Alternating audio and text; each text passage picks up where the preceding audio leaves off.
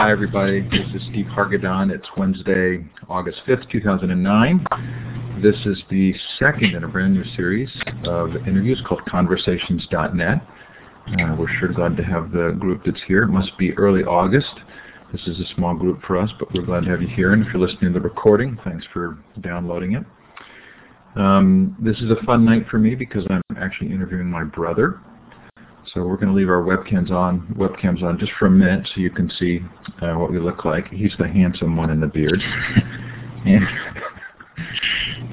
I wasn't going to say that. Yeah, I know. You're you're humble. You're so humble. okay, so um, before we start, I want to uh, just make sure you're aware of a couple of events that we've got coming up. Uh, on August 12th next week, Dan Schawbel on personal branding in the age of the internet. August 18th, Howard Rheingold. August 25th, Tim Westergren from Pandora. This is actually a contact that Andy made for me. Uh, September 9th, Jane Nelson on Parenting 2.0, how to parent in the age of the internet. Uh, September 15th, we're going to talk to Anne Gilleran from uh, Europe about the e-twinning program they have there for education. John Seely Brown on September 22nd, Dennis Lipke on October 6th. And then still uh, to be scheduled but committed, uh, we're going to have a special on School 2.0, uh, a PBS show on the future of student journalism. Edutopia's working with us to do a show on educational town hall meetings, bringing the whole community together to talk about um, schooling on a local level, and lots of other fun stuff. Okay, the Conversations.net is in part sponsored by Learn Central, a new social network for educators that I'm uh, the community manager for. I want to encourage you to go to learncentral.org, uh, a Facebook-like environment, Facebook-like in scope, helping you find other educators with similar interests. Uh, with Elluminate baked into the product, a lot of fun to be able to use Elluminate with a free public Elluminate webinar room. So if you've ever wanted to start your own webinar, there's a way to do it. And also with a uh, fairly robust content sharing piece. So lots of fun there. Please visit learncentral.org and support us in that effort. If this is your first time in Elluminate, I want to make sure that you're aware of some of the tools here. Uh, on the top left, you're going to see a participant window. Uh, you um, you can actually mouse over someone who's there, and if they put contact information, it will show up. Um, uh, it will also show you receiving the mic. If you raise your hand and want to use the microphone, you'll see a little mic uh, icon show up for yourself.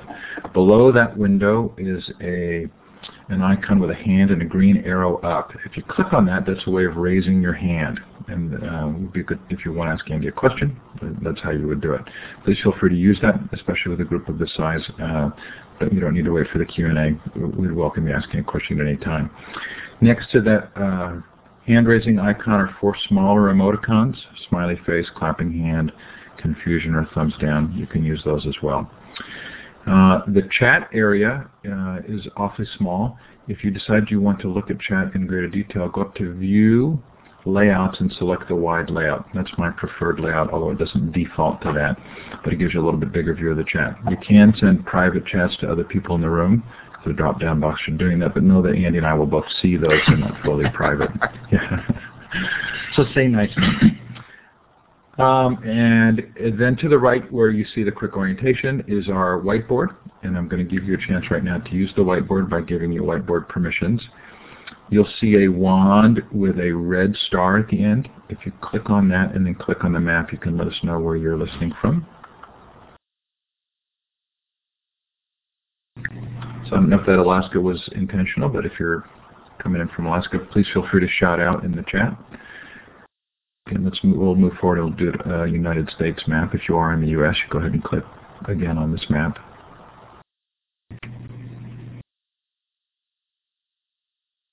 Okay, well, California and eastern and western Pennsylvania, we rock tonight.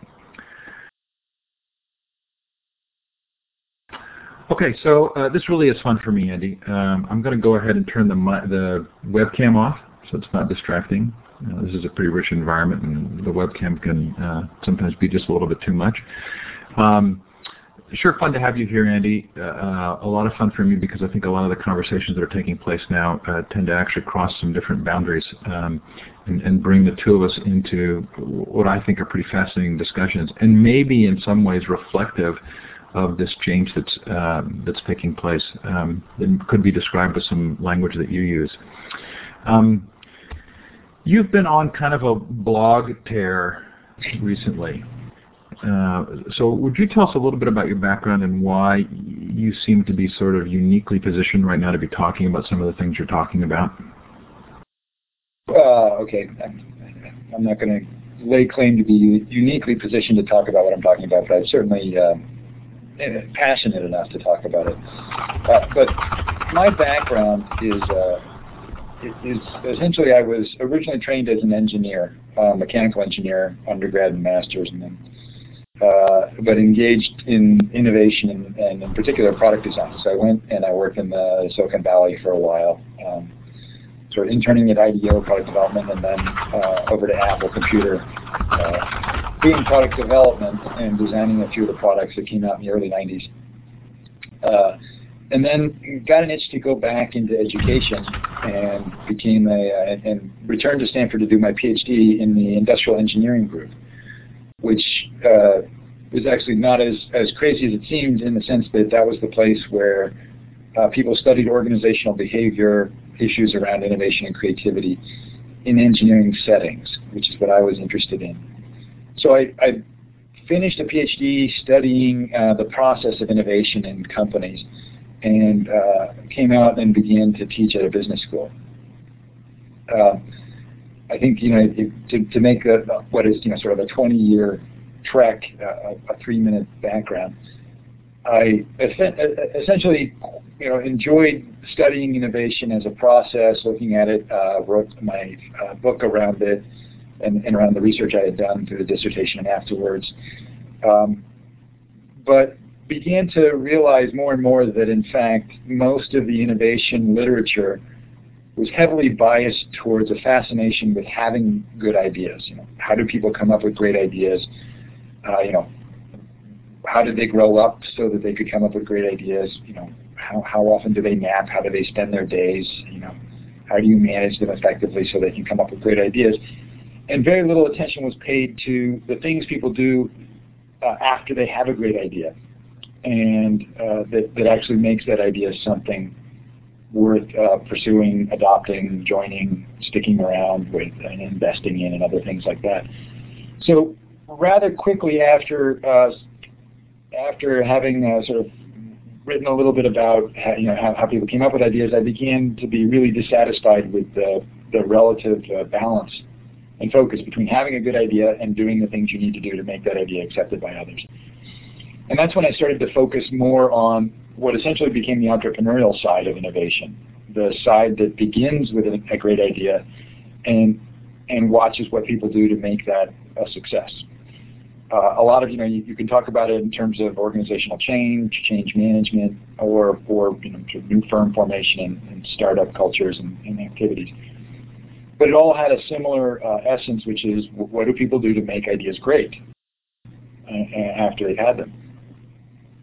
And that so I, I spent the next uh, now almost 10 years really looking at that and understanding or trying to understand what it is. And, and my, the, the particular setting I'm in makes it uh, easy for me to focus on scientists and, and, engineers in university settings and what they do to move their ideas that they've developed out of the laboratory and into the market. And so a lot of my work now has, has focused on that as what I think is sort of a very nice, pure form of this challenge. Uh, and and so, you know, I think I think bluntly put, I mean, cutting to the chase, the the notion that there's, you know, that if you build a better mousetrap, the world will be the path to your door, is is wrong. And, you know, I've, I've said this many times now, but it's you know it's wrong for a couple reasons. The first is that Ralph Waldo Emerson never actually said those words. He, he said if you sell better wood or better grain or a bigger pig, people will buy from you instead. You'll find a hard-beaten road by your door. Uh, and it was about seven years after he died that a journalist changed the words around and made it a little bit more exciting. But the other reason it's wrong is, is there's a wonderful study by a guy, Jack Hope, who looked at the patent records. And since we started recording patents for mousetraps in 1828, uh, Uh, there have been over 4,400 patented, of those, only 24 have ever made any money, and of those, there are really only two dominant designs. So the simple story is, in fact, that if you build a better mousetrap, the odds are heavily against anything happening. And I think that's probably roughly similar statistics if you've developed some interesting and publishable research in a, in a lab somewhere in the, in the university system in the, in the U.S. Odds are pretty good that not much happened to it. It might have been an article, but I doubt any, you know, but odds again are that industry never picked it up and it really didn't have the impact it could have had on society that, that certainly the researchers would have hoped for. So a lot of my time has now been looking at what do people need to do to move their ideas out and, and get them accepted by the larger audience that they're hoping to have an impact on. Um, so I, I, think if you're talking about my most recent blog rant, Steve, it's it's uh, been a lot of a focus on moving science out of the laboratory and particularly how that's become a very political issue these days with the energy innovation uh, plan, Obama's $150 billion uh, uh, effort to, to essentially fund a new generation of technology, energy technology revolutions, and whether or not that uh, that's being spent wisely from an understanding of how innovation takes place and, and how ideas move out of the laboratory. It's a long rant, but I'm going to I'm going to stop there and let you uh, uh, so bring me back on course. No, I, I think it's been really interesting to watch you address specifically uh, some of the ways in which the current policies or ideas around how you how you bring innovation forward uh, don't necessarily mesh with um, what we actually have seen in the past as to as to how that happens and how specifically with a lot of money being poured into uh, a lot of things right now and specifically related to energy policy, uh, you're able to see patterns because of your work. But and I think what's you know one of the things that I'm I'm involved in and, and seeing a lot is that the policy debate right now is being driven in many ways by two very interested parties. On the one hand, you've got industry and its lobbyists, and if you look at the uh, you know sort of the, the percentage increase in, in lobbying from the energy sector and from uh, you know the healthcare sector these days, uh, you, you, see that obviously they're, they're, they're very active in trying to shape the administration's ideas of how to spend the money that they're thinking of spending. But on the other hand, in the energy sector, you've got on the other side uh, scientists and their uh, their beliefs about how the money should be spent. And 150 billion dollars is, is a lot of money. And you know, and, and the idea of, of how, how you how you how should you spend that to move the U.S. off its dependency on on carbon carbon-based fuels, oil, natural gas, and, uh, and what's the right way to, to move us forward? So you've got, on the one hand, lobbyists who would say, well, we need to fund industry to develop new technologies and, and deploy them. Uh, and you've got you know, folks like GE who want to get money to do turbines, or their wind turbines, or their or their cleaner coal. And you've got, on the other hand, scientists who are saying, no, no, none of those will get us where we need. We need fundamental investments in new basic research. And, uh, and if you spend money on deploying existing technologies, that's money not spent on, on, on us in our fundamental research. So unfortunately, the debate has been framed very clearly by two very interested parties uh, around what I think is in fact the wrong language and the wrong um, notion, which is that there is such a thing as basic research leading to applied research, leading to deployment or development, demonstration, and deployment of new technology. Uh, and, and that innovation, in fact, proceeds in that fashion, moving from basic research through the pipeline and coming out as something to demonstrate and deploy. You know, and so the debate right now rages between two people who are on either side of the spectrum, but both of which stand to gain a lot by winning. Um, I, and, I, and I, I, spoke about this briefly, but it reminds me of the old story of the, the elephant and the blind men, who you know, the, the blind men, they're, they're blind scholars who, who head down to learn what an elephant is, and they both arrive at a different part of the elephant. You know, one feels the tusk and says the elephant's like a spear. You know, the other feels the a leg and says the elephant's like a tree. You know, one feels the, the body and says it's like a cauldron, and the other feels the ear and, and says it's like a, a wicker basket. And then they proceed to argue uh, uh, for the next foreseeable future um, while Buddha laughs uh, because they're so sure that they know the whole by having seen their part. And I think it's a it's an instructive parable again for thinking about things like innovation, which are very complicated processes, and and and those people who would argue that one aspect of them needs to be funded uh, against all the others. So I'd like to sort of direct us toward you know this idea, at least tonight, of talking about um, you know the, the impact of the internet on innovation. And so I'm wondering if it would be an oversimplification of that parable to say that the ability of two or more of those blind men to actually transfer ideas from each other would lead to a greater understanding of the elephant. Uh, does, does, is that a an, an, a decent segue into some of your thoughts and ideas from how breakthroughs happen? Uh, yeah, I think so. I mean, I, I think, in other words, uh, the the challenge really does become how do you get those blind men sharing what they know and talking about it in a way that uh, gets them uh, away from being pitted against one another and having their scholarly reputations be a zero-sum game where one is right and the other is wrong. I, yeah, it, it's well, to, to, to your point in your segue, you know, a lot of the research I have done on innovation has focused on the uh, how little novelty is actually the uh, the motive force behind most of the innovations we know.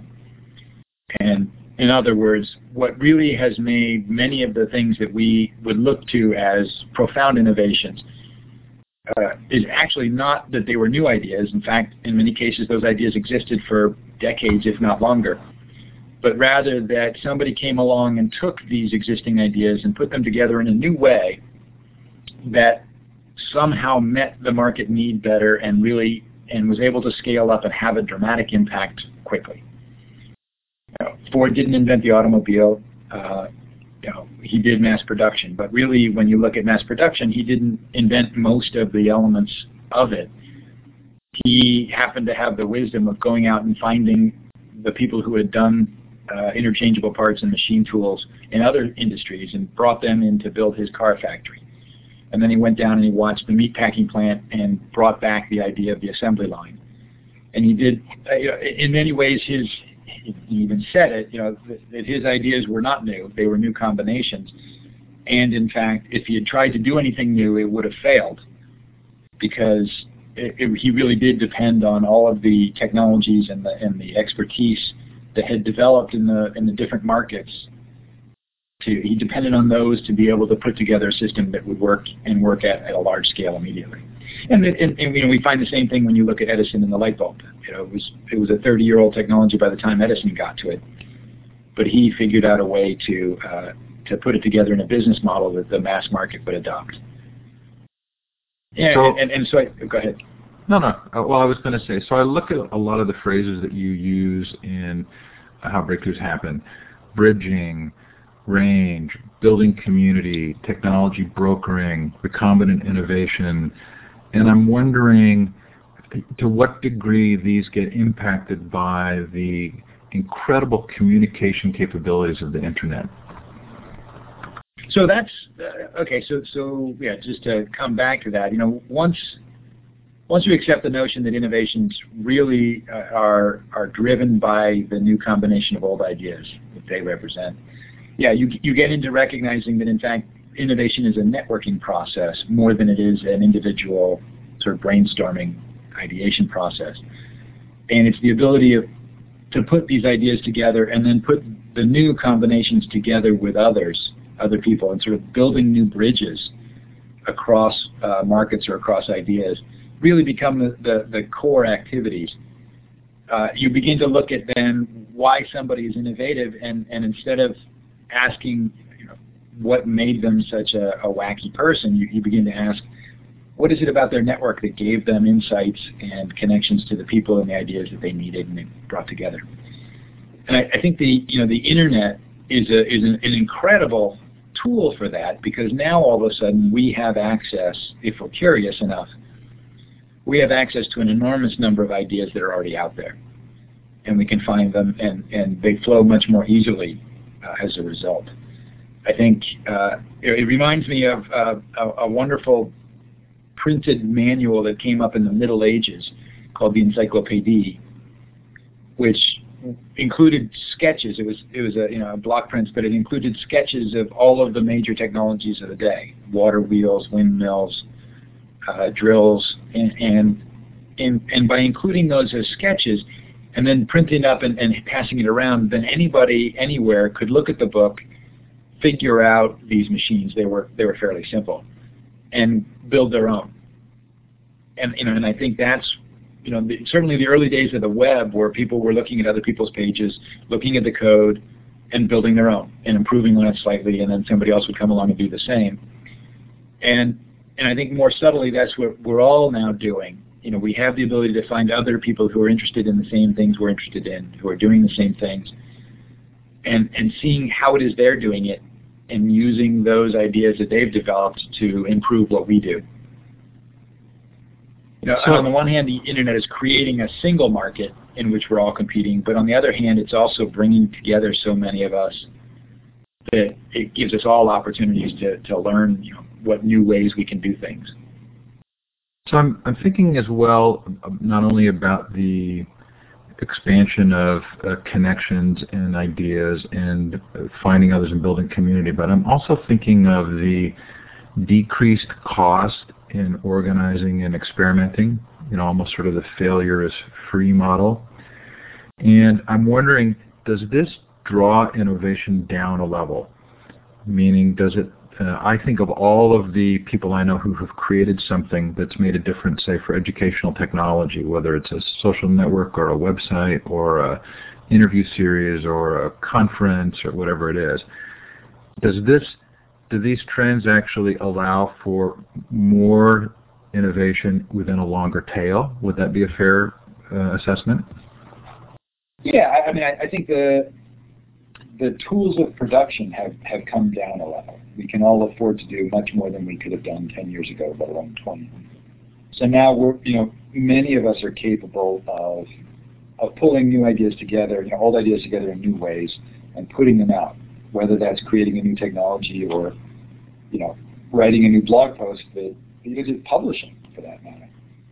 Uh, so I think the internet as a technology has allowed, obviously, the, sort of democratize the, the, tools of production in a nice way. Um, in particular areas, in those areas where IT can make a difference. Uh, I think it's also given a lot of power to people to to see what's possible in other places but you know, it, it, I think it's it's important to recognize the limitation. You know, information and communication technologies like the internet, like the personal computer, and all that we are, are doing with them now, are are good at allowing us to do some things, but not necessarily everything.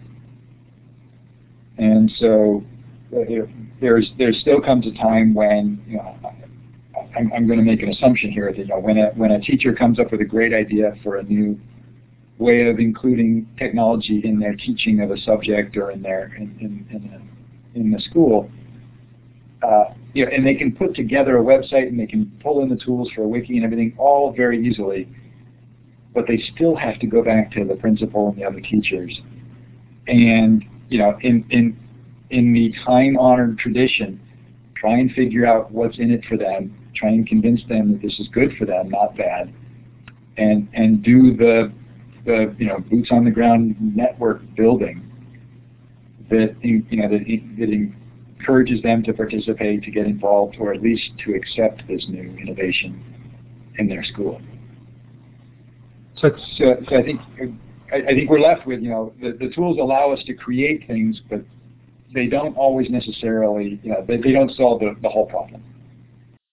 I agree. And at the same time, I'm intrigued by the degree to which a lot of the innovation I see taking place, number one, is happening as thought innovation or um, non-tangible or physical innovation, the creation of something that's uh, you know internet-based.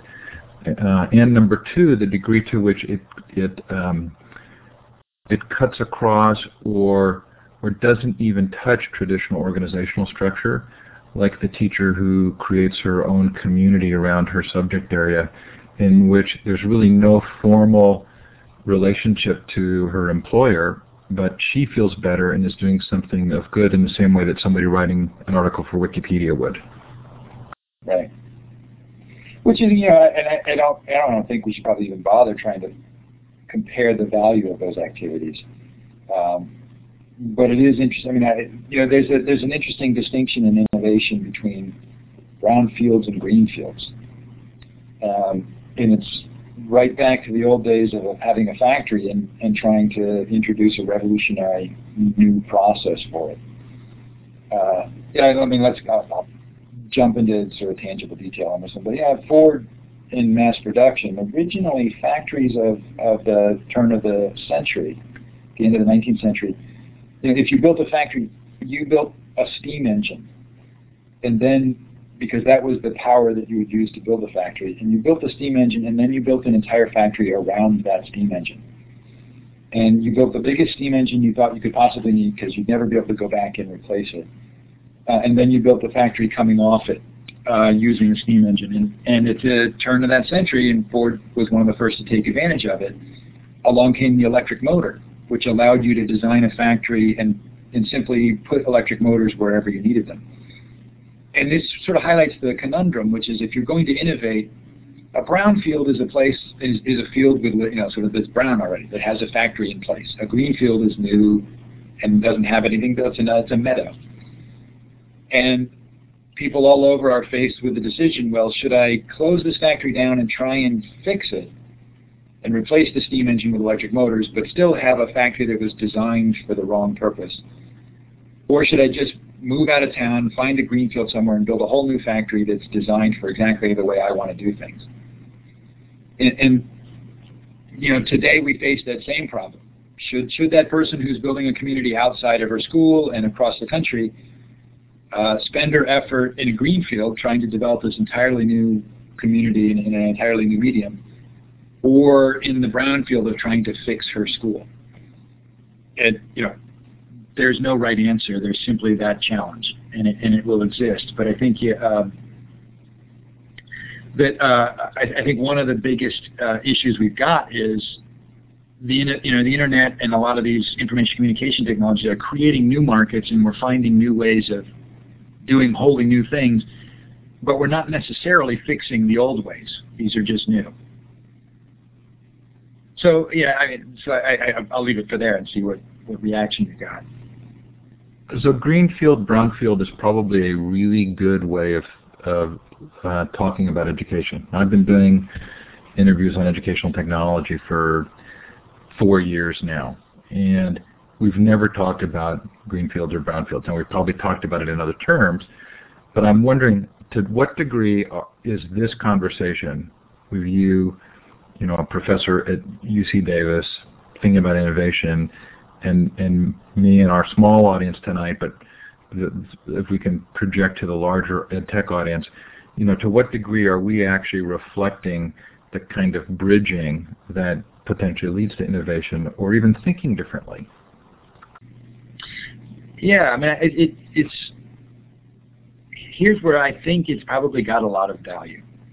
You know, on the one hand, there are opportunities for for you guys in, in, in, what you're doing, especially Steve, you know, to, to have people share their best practices and their solutions that they've experienced and allow other people to learn from them.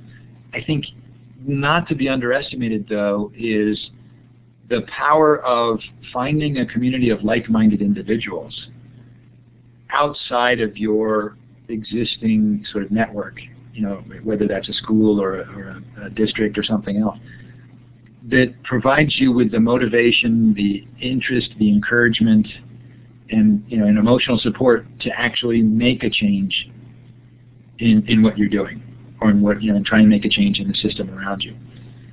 You know, one of the one of the problems with a focus on on the great idea in innovation is you end up focusing on the person who had that great idea, the you know the individual genius, and as a result, you you you don't pay attention to, you don't recognize just how important most of those innovations, uh, you know, just how important was a small community of like-minded individuals to most of those innovations. And, you know, you wouldn't realize that Edison had a life, you know, sort of a lifelong business partner, um, Charles Batchelor, with whom he shared the royalties on his patents 50-50 during his, his most pro prolific periods.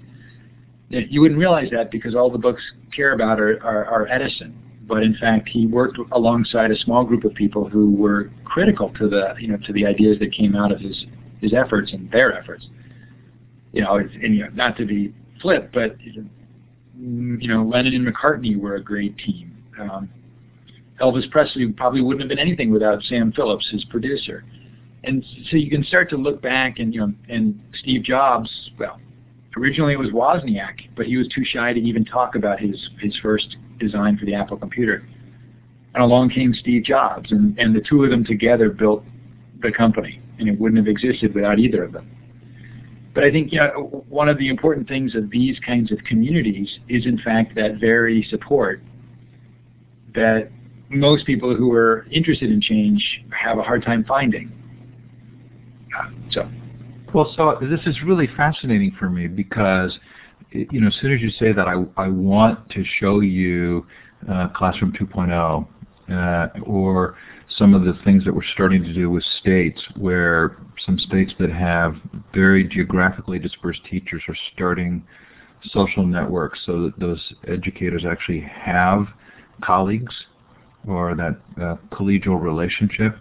And I'm and I'm wondering if in fact I'm overestimating the value of this, or or if it in fact does fit with your perceptions that that these kind of this kind of community building will have a tremendous impact potentially on the ability of these educators to collaborate together and to come up with things that prior to the internet just would not have been possible. Well, I, you know, I, I think we're in agreement probably because I mean what I what I know just having talked with you for these last few years about these programs, it, it's um, it really is a is a critical um, well let me get. I mean, I mean, I, the examples go on and on. I think I talk about one in my book about the Impressionists.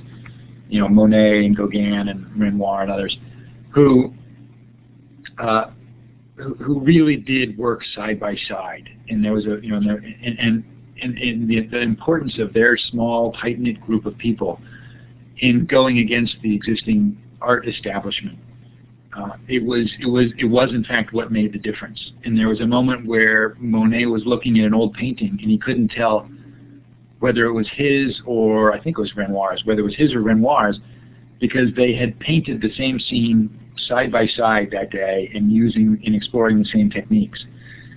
And uh, you know, and, and it wasn't until Impressionism was sort of accepted that they began to to split apart from each other and compete with each other. But in the beginning, they couldn't have succeeded without working together. And you know, and really, you know, sort of great quotes about how one person would discard an idea and another would would pick it up and run with it. Uh, that really, you know, I think is is crucial to understanding how change really happens. That's that's highly encouraging to me. I think in part because of my experiences with EduBloggerCon, that which is this all-day unconference we've now held for three years, where uh, people get together uh, who had never met each other before but were part of the educational technology blogging community. And I'm feeling as though a very similar relationship exists, the kind of experimentation together, the sharing of ideas, and the give and take. And to me, uh, that's actually highly encouraging. Uh, it feels very much like you've just validated uh, this amazing process of exploring that's, that's been taking place. Well, that, that would be nice. I, I would hope so. I mean, I, I think that that's uh, it's certainly been one of my missions to, to push that, that the value of that small group of people, um, not in executing ideas, which is important too, but even in, in developing the ideas themselves and, and, and you know and, and, coming together. I you know I wrote a paper on uh, what essentially you know creative collectives or the notion that in, in fact groups working together are responsible for more than um, more than we think in terms of developing ideas. So you know, it, it's a really important point that I would certainly push as well. But the, to the extent that you can find people who are interested in a subject and give them the tools to move forward productively, you know, each in their individual not to be too dramatic, but each in their individual battles, you know, know that they're that they're not alone. It's really important. So the analogy I've been using lately is the combination lock, and I've been using it with regard to social media, where you kind of have to wait for the tumblers to fall into place for the lock to open, and that you can't really force that. That, that authentic social media use is about letting those tumblers fall into place, whereas a lot of companies appear to be wanting to just take the marketing value of social media and just rip the door open. So I'm wondering if, if we think about those tumblers falling into place as being necessary for innovation, and you know one is the idea and another is the network and some of these things you're talking about. If we think about engaged educators who are exploring the territories of the internet, who are coming up with great practices, what might be the next tumblers that would need to fall into place for large systemic change to take place in education? Boy. So, I mean, there, there are sort of technical tumblers, there are social tumblers, I mean, all of these, you know, we can talk about the technical tumblers that need to fall into place. Uh, you know, and again, it's it's often specific to whatever solution you're trying to move forward with. Um, but then there's also the social tumblers. You know, do worst case, you know, do we need to wait until the, a new generation of people who are more comfortable working with computers, or the generation after that that are more comfortable working, you know, with the internet? Uh, you know, that may be, you know, that's that's sort of the worst case tumbler is that you simply have to wait till the new generation that's comfortable with these technologies comes into power. Um, but but ideally, you know, how do you jumpstart it before then? And and that's a really challenging question. I, I think the, the, in in looking at you know how, does innovation sort of innovation literature try and understand how do you get ideas to diffuse faster than that?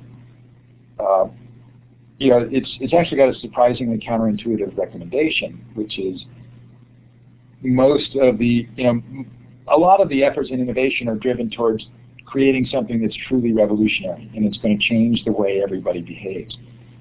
But uh, but really, what um, what comes out is like uh, the, the the successful foothold, the technology that really finally does get a foothold, the, you know, the revolutionary technology, actually comes in looking very much like the technology that it's replacing. And the best example was Edison's light bulb.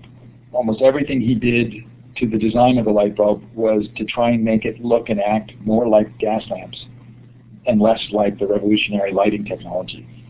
Uh, you know, he had a 40 watt bulb built burning in his lab, and, and he launched with a 13 watt bulb because uh, the gas light was, uh, you know, was, was about 12 watts, and he didn't want to come in with a glaring light. What we think, you know, 40 watts, we think is, is mild, but at the time when you're used to 12 watts, that was a shocker. Um, you know, one of his biggest challenges was the ability to turn on and off an electric light, which prior to Edison you really couldn't do. You, you turned off the entire system. But that's how gas lamps work, so he did that. Uh, and if we look forward, you know, we've been trying to produce electric vehicles for a long time, and along comes the Prius, and one of their first uh, sort of pitches is, you know, look, mom, no plug. It, it's not an electric car. It's just like your gas car. You know, you don't need to worry. You've always got gas in the tank as long as you keep it filled up. You know, it'll be just like your gasoline car. You don't need to pay attention to the electric side of it. And you know, and, and for the first five or so years of any new technology, that's you know, it, it's it's easier to get it accepted by making it look like old technologies, and then it will evolve as people begin to use it. And that's what we're seeing with the with the Prius. You know, what you're finding is now Prius owners are getting annoyed that they have to fill it up at all. You know, if they're only driving around town, why should they have to fill up their gas tank? You know, how do how, how can they drive it to keep the uh, the electric motor going and the gas engine off? You know, so people adapt quickly once it's in their hands. But to get it in their hands, they need to really understand how it helps them do what they've always done. So coming back then to thinking about social media and schools, how do you domesticate the revolution? How do you put it, introduce it into existing systems in a way that makes you know, that, that solves their their current, you know, the current problems of the current people in power. Uh, you know, and let let it evolve in use from there. But if it doesn't do it that way, it may never get in in the first place, or it may have to wait for that generation. So how does uh, Clayton Christensen's disruptive innovation model factor into this? Because it sounds like we're talking about the need for adoption and for it to look like it, the technology that it's replacing. But are there times when something doesn't look like what it's replacing and it just sort of wholesale wipes out a previous uh, way of doing things? Well, you know, that's a difficult thing because, you know, the model's based on a number of different ideas um, in different industries. Uh, you know, the you know the original study came out of looking at disk drives, but in fact, if you study if you take a look at the data, you know, the new disk drive form factors were actually being used in very different products. You know, along come the portable computers with smaller disk drives, uh, and and in the end, when all the dust settled, some of the major corporations who were building disk drives in the, you know, at the beginning were still there building them at the end. Um, so, you know, I, I, think it's a challenge. The, the disruptive innovation side is, is good when you're when you're an existing manufacturer looking at your product and then looking at a competing technology that does what your product does, not as well in some ways, but but ultimately better in others. And you know, and why is it that you know, you're going to have a hard time making the the switch to producing and selling what is inherently and ultimately the next platform. You know, it doesn't. Uh, it's not about getting your technology adopted so much as as abandoning your technology and, and you adopting something else. So for schools, I mean, it, it, so thinking about your product. Uh, so who's so if you talk about disruptive innovation in education, what's the product and what's the disruptive product that's coming in that's going to do it differently or better? That's a question back to, I suppose. Well, so I think the easy answer to that, and maybe not the fullest one, would be online learning. And the adopting uh-huh. groups being potentially the underserved populations, the kids who dropped out of schools or who are um, not being served by the current school system, where you're seeing homeschoolers like the K-12 group right, or right. or students who are high risk, at risk, out of school who are who are joining organizations that, that do get them a high school degree. Seems like that's where the adoption's taking place, and at least if we're looking at online learning.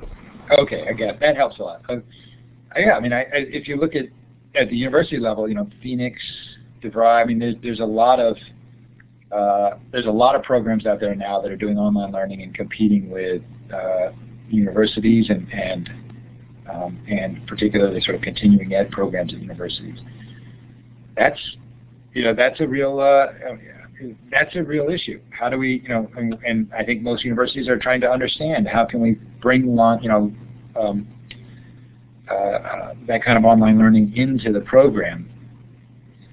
Um, okay, so I, I think I get that sense better. And then and what you're really looking at is can we accept that it's not as good in some ways, but so much better in other ways that, that maybe if we simply changed our our criteria, we'd be better off.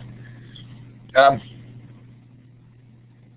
I don't know. I mean, I, I, you know, from that perspective, ultimately that still boils down to more of a social and political challenge than a technical one. Online learning maybe is, which maybe I think has been a lot of your point. Yeah, it's how, I mean, so so let's say you've decided that online learning is critical.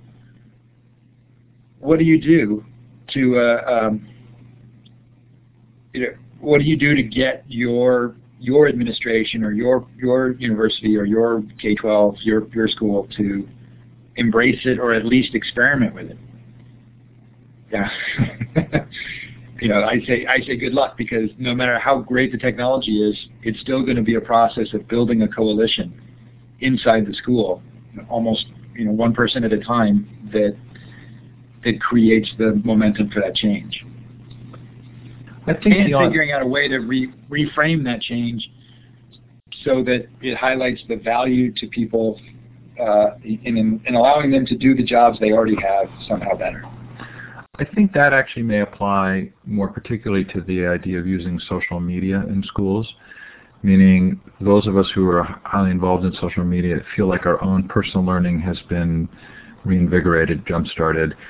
The teachers who are trying to do that in their own schools probably face that particular challenge of needing to provide something of value to those who are decision makers. And so my guess is th that's very apropos to, to what you're talking about in terms of building that um, uh, that basis for seeing it as a positive change. Now, how do you? Now, the other piece that we're seeing, and I don't know how this applies in schools, is how do you? You know, on the individual level, you can show how that's helpful. Uh, in terms of giving you know, the social media, giving teachers new tools and new communities to work with and reinvigorate. Um, you know, but the larger questions are, how does a school get credit for a student taught through distance ed? You know, and, and now you're cutting to the core of, of you know, state funding and you know school funding and budgets and, and challenges there. So we've only got uh, a little over 10 minutes left. So I, there's there's another topic I wanted to bring us to, and so I, I think I'm comfortable leaving that for the moment, if that's okay with you. Can we can we shift Absolutely. gears slightly? Okay, so um, I'm really interested in the potential for an entrepreneurial renaissance because of the internet. So uh, if you were to look at the internet in terms of other sort of historically significant advances, the printing press or the telegraph, what's your personal sense of the impact the internet's going to have? Oh, I think it's it's uh, it's at least equal to, if not greater than, almost all of them. Uh, in the sense that it's such a profound communications paradigm platform. Uh, it, it I, I, you know, the the thing about it is it, it's it's democratically available. Uh, obviously, you know, two thirds of the world population is on subsistence farming, so we don't want to make the claim that the internet will make everybody's life better in the next five years. But I, I do think it, you know, it has profound implications. It, there's, but you know, again, you, you, I, I, push to think about it in terms of, you know, entrepreneurship. The internet is both a, a new platform, a new market on which people can create things and sell things. Um, you know, but it's also a resource for people who are engaging in traditional innovation efforts. Yeah, so, so, so that's where you know the social media and the support for teachers is great because they still have to go back and the innovations are still in the classroom. You know, and they might bring the internet in, but the innovation really is in the innovation effort and challenge really is in getting that particular school to accept that practice or that new computer lab or that new way of doing things. And you know, and so the internet becomes a supporting role there, whereas you know we've got students who who created uh, you know iPhone applications or games. They left and they didn't have a job, so they created you know they they got together and they created an iPhone game and, and made a surprising amount of money for very little investment. Excuse me. You know, and in that way, uh, the internet is simply a new market. You know, and, it still remains, you know, so 10 years later on the internet and 20 years later in the PC world, you know, a, a green field in which people are, you know, rushing out and staking claim to a new, to a new offering. And that's very different, you know, so, so it, it has two very different opportunities. One to support old innovation, and the other is to, you know, create the space for new innovation. So that's why I think it's probably bigger than anything else. So are you actually in your work with entrepreneurship seeing a sense that um, that entrepreneurship is growing significantly? Um, yes, it is.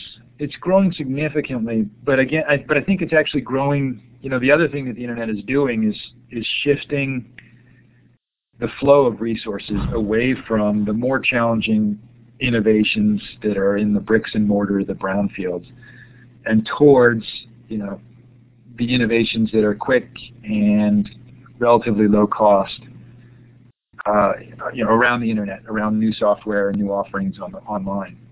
You know, this is a little bit like the you know the concern we had. all of all of so many smart people went to Wall Street in the last 15 years to make so much money. And you know, that they, they you know they got their PhDs in in some engineering program and then went to Wall Street to use that experience to create new financial models that didn't work out very well. You know, what would have happened if they had all gone back, stayed in engineering? You know, we're getting a generation of people who are entrepreneurs, but they're they're building new products on the internet uh, and leaving behind, you know, well, what about the rest of life that still has to take place, and, and what would happen if that energy went to that to to fixing those old ways so I don't know. I mean, I think it's a, it's a mixed blessing there. We're certainly getting a lot more things online, and, and online's bringing us a lot more, but but it's also distracting us from from still the real problems. You know, now we're getting into yeah, yeah. I'll stop there. I won't, I'll get off that soapbox for a second. Well, so we've only got a few more minutes. If you have a question for Andy, please feel free to raise your hand or put it in the chat. Um, uh, Andy, I'm interested in what you're working on right now. I know you're working on ideas around networking. Do you want to describe that at all? Yeah, well, there's a couple things going on, but particularly around, um, you know, again, shifting this focus and innovation towards innovation as a process of networking, really as a process of building new networks that didn't exist before. I mean, I think one of the fundamental uh, sort of pieces of advice I certainly give to entrepreneurs, anybody looking to make change happen, is that uh, the, the, the new network, the network is the innovation. Uh, if you're starting with brand new ideas, new technology that have never been done before, you've got a real challenge, and, and, and you're certainly not going to have an impact for a while. But if you can find new ways of using old ideas, you know, the real challenge becomes how can you create the network that will get these ideas accepted and uh, get them accepted in just the right way. Some good examples of that more recently, you know, the the iPhone, or forget the iPhone, the iPod itself, you know, it, Apple didn't invent the MP3 player. It was about the 13th MP3 player on the market. Uh, but what they saw was an opportunity to bring their network that they had already to bear on that on that product, and then build an even better network around it. So you know they had their network was the iTunes music software and the uh, and the Macintosh operating system, sort of a seamless interface. But then they realized that if they played their cards right, and they did, they could get the record labels involved um, and, and be the first to enable online sort of legitimate digital music sales. And that brought value to the you know the people who bought the first iPod. And then you know after that, getting movies and, and, and photos and video and internet all all into the system, the product, you know, they really built a better network around MP3 players than anybody else did and you know, and it's a it's a really powerful lesson to learn, you know, because it it shifts the notion to okay, assume a dozen other people have the same idea as you do. The one that's going to succeed is going to be the one with the better relationships. It's the one who's got the connections, who has the ear of the people in power, or who has that first customer who, who cares deeply about it and you know, and is able to build a set of relationships around their idea faster than than the others. And I think what we're you know what you can really see when you watch innovation unfold is that the the best technological solution really doesn't mean much without the right network around it to move it forward. And I think that's so so so now all of a sudden you know it's uh, you know, I'm looking Mary, yeah, Mary Beth. I mean, I think you, are absolutely right. It's not what you know; it's who you know. But, but it's who you know and and how well you know them. Because in fact, what you're going to ask them to do is something that they've never done before. So how do you bring people together in a way that changes their behavior uh, and advances your agenda? How do you get the record labels to, to finally concede and sell their music online through your iTunes music store? and that's the that's the real creative, you know, the sort of the real creative side of the process is figuring out the ways in which you can put five people together in a room that wouldn't have ordinarily gotten together to advance an agenda that they didn't know they had, and all somehow see that it's in their best interest and get something out of it. And then, you know, and ultimately that becomes the real, that was Edison's ability to get JP Morgan and other investors to buy into the system, to get the New York City to allow him to, to bury his lines underground, you know, to get the first set of customers to allow him to build a demonstration project.